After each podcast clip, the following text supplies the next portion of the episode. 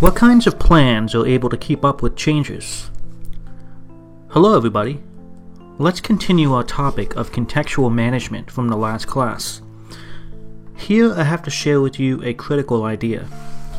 Whether it is time management or task management, primarily speaking, these are all task classifications.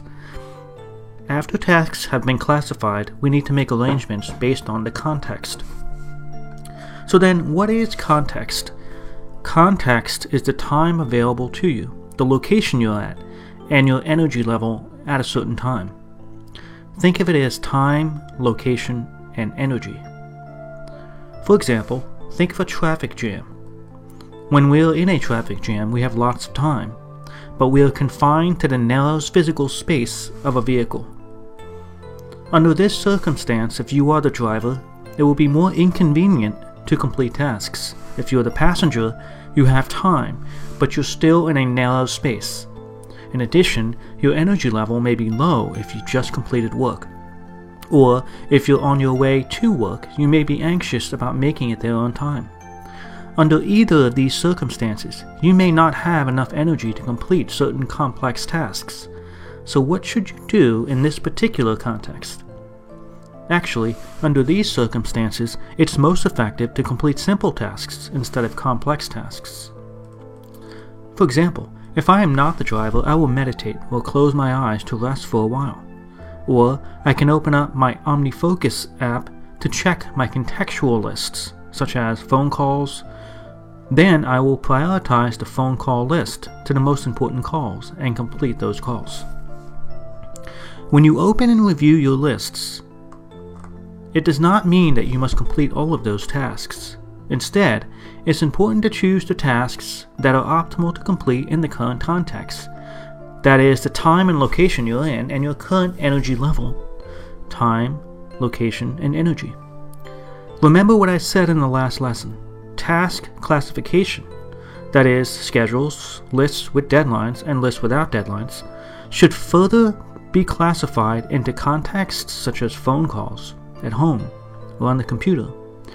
These detailed lists then form a system. Although calendar tasks are usually simple and recurring, they must be finished promptly and completely at the time they are scheduled. Therefore, when dealing with them, you need to be serious and in a focused mood. Don't complete these tasks early or late, but do them on time. This requires discipline. Completing them early means it wasn't scheduled properly. Completing them late means that you were not disciplined enough to complete them when assigned. The second classification, lists with a deadline, involve tasks that don't need to be completed at a specific time, but completed before the deadline. These tasks should be completed before the deadline if possible. Also, it's important that we do not schedule too many tasks on the list with a deadline. We must still attend to these tasks with discipline and focus since we have put them on our list. Failure to complete items on the list creates an attitude that it is okay to miss deadlines, which is a flaw that will soon spread to all tasks, crippling your dis- discipline and effectiveness. Tasks without a deadline can be numerous and so must be further arranged into contexts to help organize our handling of these tasks. The key to completing these tasks lies not in the deadline, but in the proper classification of these into time, location, and energy level. There are three more classifications that we must understand and use to arrange tasks without a deadline, ranging from the very critically important few tasks to the important few, and finally to the unimportant many tasks. In our daily lives, we will frequently encounter emergencies, or as Stephen Covey called it, urgent tasks. Handling these urgent tasks requires flexibility in our task management. Therefore, if we arrange too many tasks in our schedules at fixed times that cannot be shifted, we will be overcome with anxiety at all the tasks that must be completed. This is the power of simple tasks arranged and grouped into appropriate contexts. We have the ability to complete them efficiently and quickly in their proper context, relieving us from stress, and giving us a sense of flow. So today I want to share with you a quote Maintain discipline without losing flexibility. The discipline to complete tasks at the given time, never early, never late.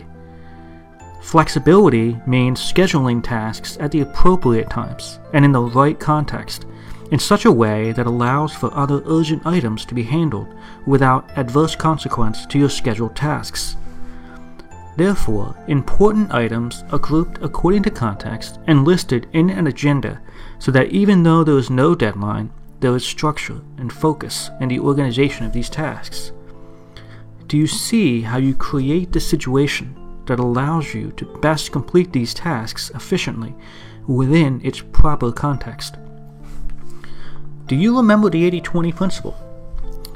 It refers to the idea that 80% of outcomes comes from 20% of causes. We can group 80% of our tasks into 20% of context specific groups. Think about it. Is it easier to complete 80 non urgent tasks without order or structure or deadlines, or to complete 20 tasks, 20 sets of tasks arranged according to time, location, and energy level? Can you see how these concepts are working together to optimize your ability to get things done? Throughout today's lesson, can you start to see how we cannot rely on our brains to get things done? Remember, this is because our brains are not designed to organize and memorize tasks.